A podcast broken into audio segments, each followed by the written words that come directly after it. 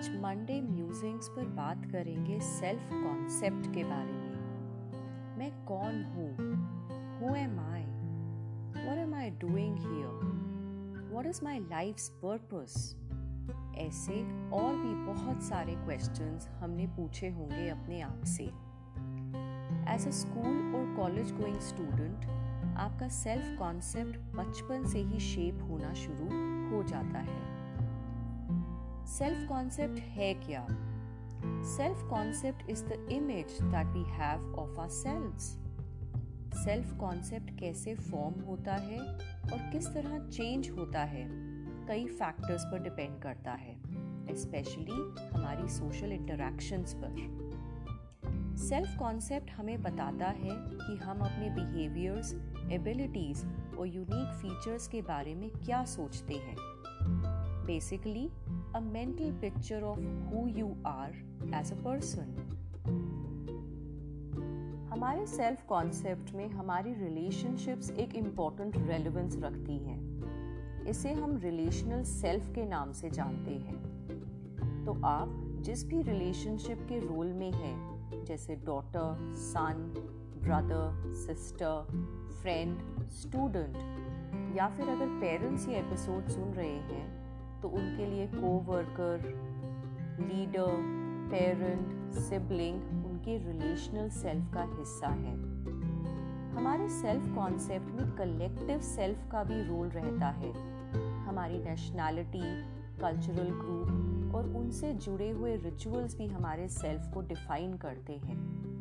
So overall there are around six specific domains related to our self concept यह domains related हैं, हमारी academic success या failure से related हमारी अपनी इमोशनल स्टेट की अवेयरनेस से रिलेटेड हमारी एबिलिटीज़ की अंडरस्टैंडिंग से रिलेटेड हमारी फैमिली रिलेशनशिप्स से रिलेटेड हमारी फ़िज़िकल स्टेट से रिलेटेड और हमारे social cultural religious national group से रिलेटेड इनफैक्ट ये छह डायमेंशंस हमारी सेल्फ इमेज को डिस्क्राइब करते हैं। The way I see my self is my self image लेकिन ये ज़रूरी नहीं कि मेरी सेल्फ इमेज रियलिटी से कोइंसाइड करे।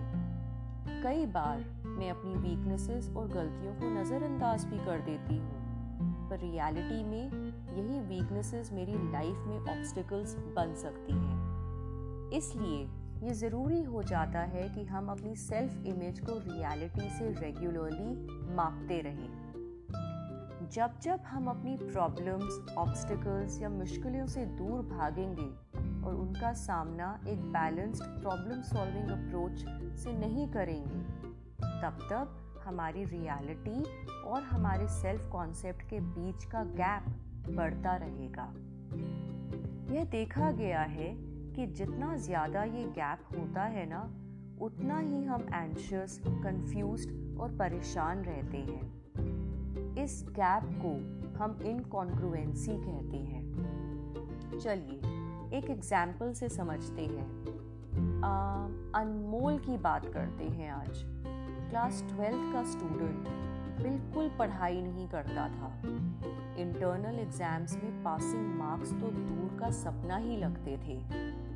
लेकिन बास्केटबॉल में डिस्ट्रिक्ट लेवल का प्रेयर था। अच्छा खिलाड़ी माना जाता था अपनी टीम का। अपने मैचेस की वजह से क्लासेस मिस करनी पड़ती थी।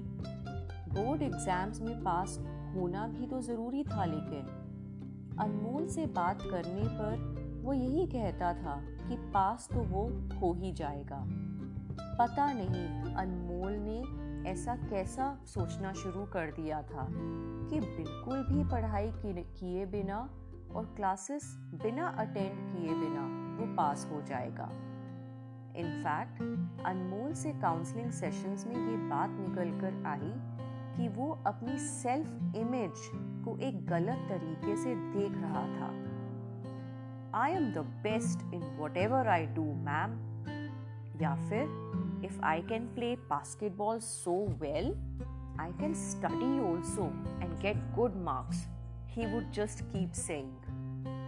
Anmol was truly a good basketball player. However, his self concept did not align well with his reality. There was a mismatch between his understanding of himself as an individual and his ground reality. He mixed up his self image of being a basketball player and a student. अनमोल को उनके basketball खेलने की skills के लिए सराहा गया और बताया गया कि वो एक अच्छा प्लेयर इसलिए है क्योंकि वो गेम में मेहनत करता है टाइम लगाता है लेकिन सिर्फ़ बास्केटबॉल खेल कर वो अपनी एकेडमिक सब्जेक्ट्स में कुछ नहीं कर पाएगा अनमोल के सेल्फ कॉन्सेप्ट या सेल्फ इमेज और रियलिटी में इनकॉन्ग्रुएंस देखा गया। एक सपोर्टिव तरीके से उसे इस गैप या इनकॉन्ग्रुएंस के बारे में समझाया भी गया। अनमोल को एक स्ट्रक्चर्ड टाइम टेबल बनाने में मदद की कुछ स्टडी टेक्निक्स के बारे में बताया गया। दोस्तों और क्लासमेट्स और टीचर्स और ट्यूटर्स की मदद से पढ़ाई करने की ओर ले जाया गया। ऐसा कई बार होता होगा हम सभी के साथ कि हमारी, हमारे बारे में समझ या हमारी सेल्फ इमेज या सेल्फ कॉन्सेप्ट हमारी रियलिटी के मुताबिक नहीं होती और हम सिचुएशंस से दूर भागते रहते हैं। रियलिटी टेस्ट करना प्रॉब्लम्स या सिचुएशंस को स्टेप बाय स्टेप तरीके से समझना school counsellors psychologist teachers parents की मदद लेना और अपने सेल्फ कॉन्सेप्ट को एग्जैजरेट नहीं, बल्कि रियलिस्टिक तरीके से शेप करना कुछ गाइडलाइंस हैं, एक हेल्दी बैलेंस बनाए रखने की। तो चलिए, अगले मंडे के एपिसोड में बात करेंगे जब हम अपने को नीचा देखते हैं, अपनी एबिलिटीज और क्वालिटीज के बारे में अच्छा फील नहीं करते और लो सेल्फ एस्टीम रखते हैं।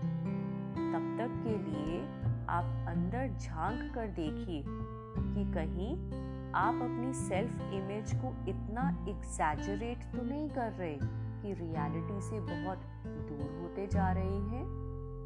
तब तक के लिए सुनते रहिए।